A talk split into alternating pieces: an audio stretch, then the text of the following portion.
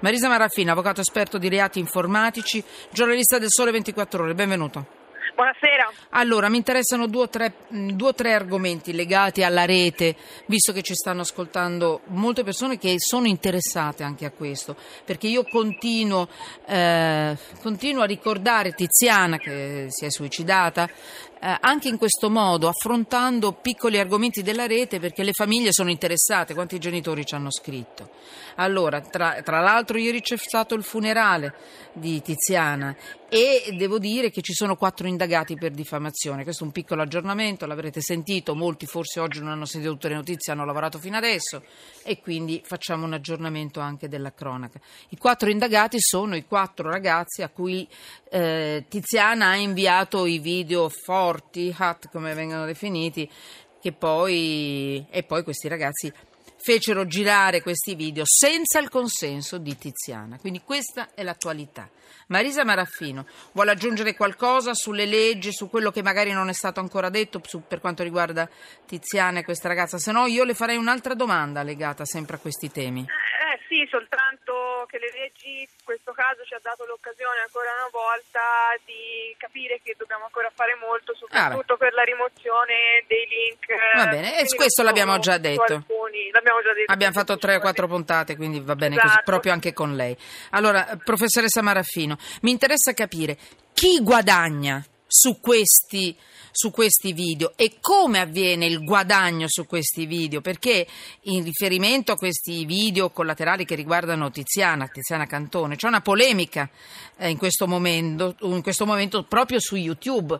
Qualcuno ha detto che sta lucrando tra, lo metto tra virgolette, ma queste sono le parole esatte, su quanto è accaduto. Cioè dov'è il guadagno su uno che posta un video su YouTube? A parte le pubblicità evidenti che tutti lo capiscono. Eh, che è esatto. Poi? Esatto, vanno sulle visualizzazioni, quindi più è un gioco al massacro perché più questi video riescono ad essere visualizzati, più ovviamente sia le persone che immettono i video sia la piattaforma, in questo caso Google, e poi ci sono ter- le terze persone cioè delle società che fanno da intermediari tra gli youtuber o comunque l'utente che inserisce un video su YouTube e Google, quindi la piattaforma che ospita questi video e che guadagnano in percentuale alle visualizzazioni è il motivo per cui i video appunto più vengono visualizzati più riescono mm. ad avere non solo tramite i banner ma anche le pubblicità di video. Traduca sempre le parole in inglese la prego, così capisco. Eh, quindi non solo attraverso le Bene. pubblicità insomma, che si vedono sulla piattaforma laterali ma anche prima di vedere un video di solito viene visualizzata anche un'inserzione pubblicitaria e questo lo sceglie l'utente.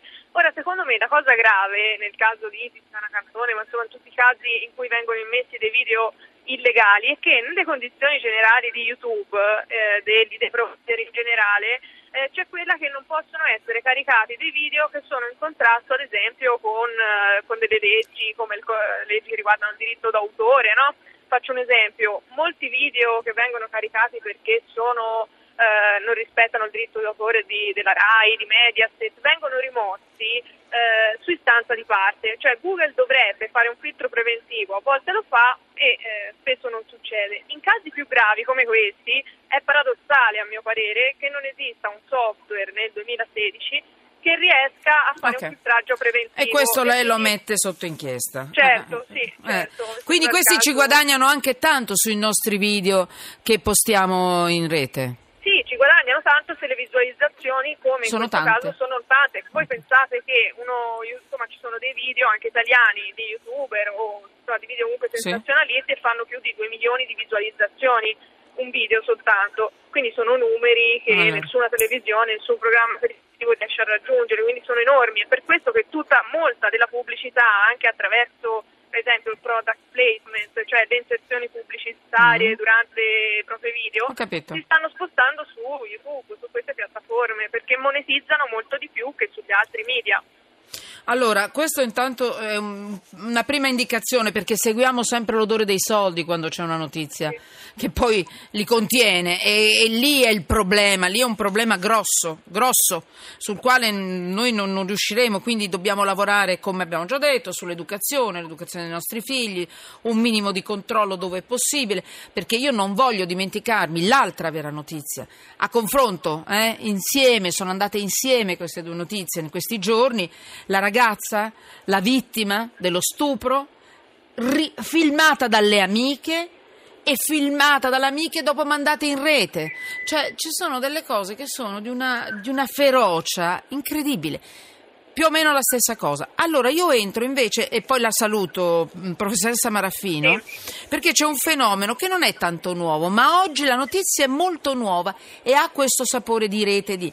Una- ci sono stati denunciati dei genitori per delle foto su Facebook. Attenzione, è una diciottenne austriaca. Le sue immagini da piccolina, quando era bambina, sono finite in tribunale.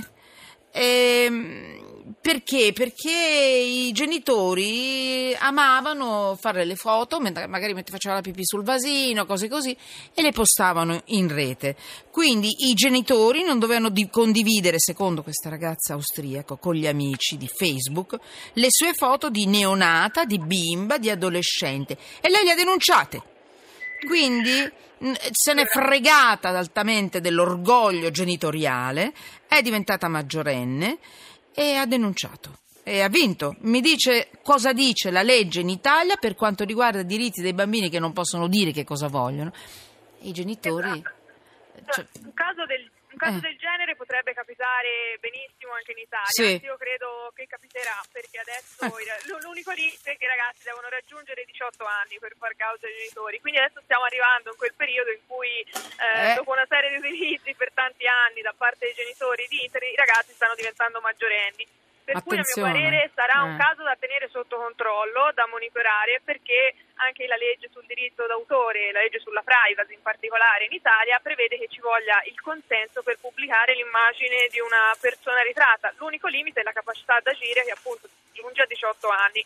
Però ecco, i genitori non sono immuni, quindi se i figli affermano il proprio diritto alla riservatezza e quindi a non veder pubblicate le proprie fotografie, anzi forse è un segnale che ci può far riflettere. Quindi io vedo il caso austriaco anche come un modo, eh, anche in Italia, per poter eh, cominciare a riflettere davvero su questi argomenti. Il fatto che i genitori siano rifiutati di rimuovere le foto su richiesta della figlia, questo forse ci fa pensare, no? Allora Ah, prepariamoci perché iniziano ad avere 18 anni i genitori che hanno l'ondata di genitori che ha filmato dolcemente con, con affetto i propri bambini sul, sul vasetto mentre facevano la pipì, tanto per quella non è andata proprio giù sta ragazza austriaca. Quindi attenzione, fermatevi in tempo perché adesso fanno il sorrisino i bambini, ma poi diventano delle piccole belvette a 18 anni e dicono no, no, No, no, tu mi hai rovinato la privacy. Allora, Marisa Maraffino, avvocato esperto in reati informatici e giornalista del Sole 24 Ore, grazie. Siamo riusciti anche un po' a sorridere in mezzo a Grazie tante a brutte notizie. Grazie.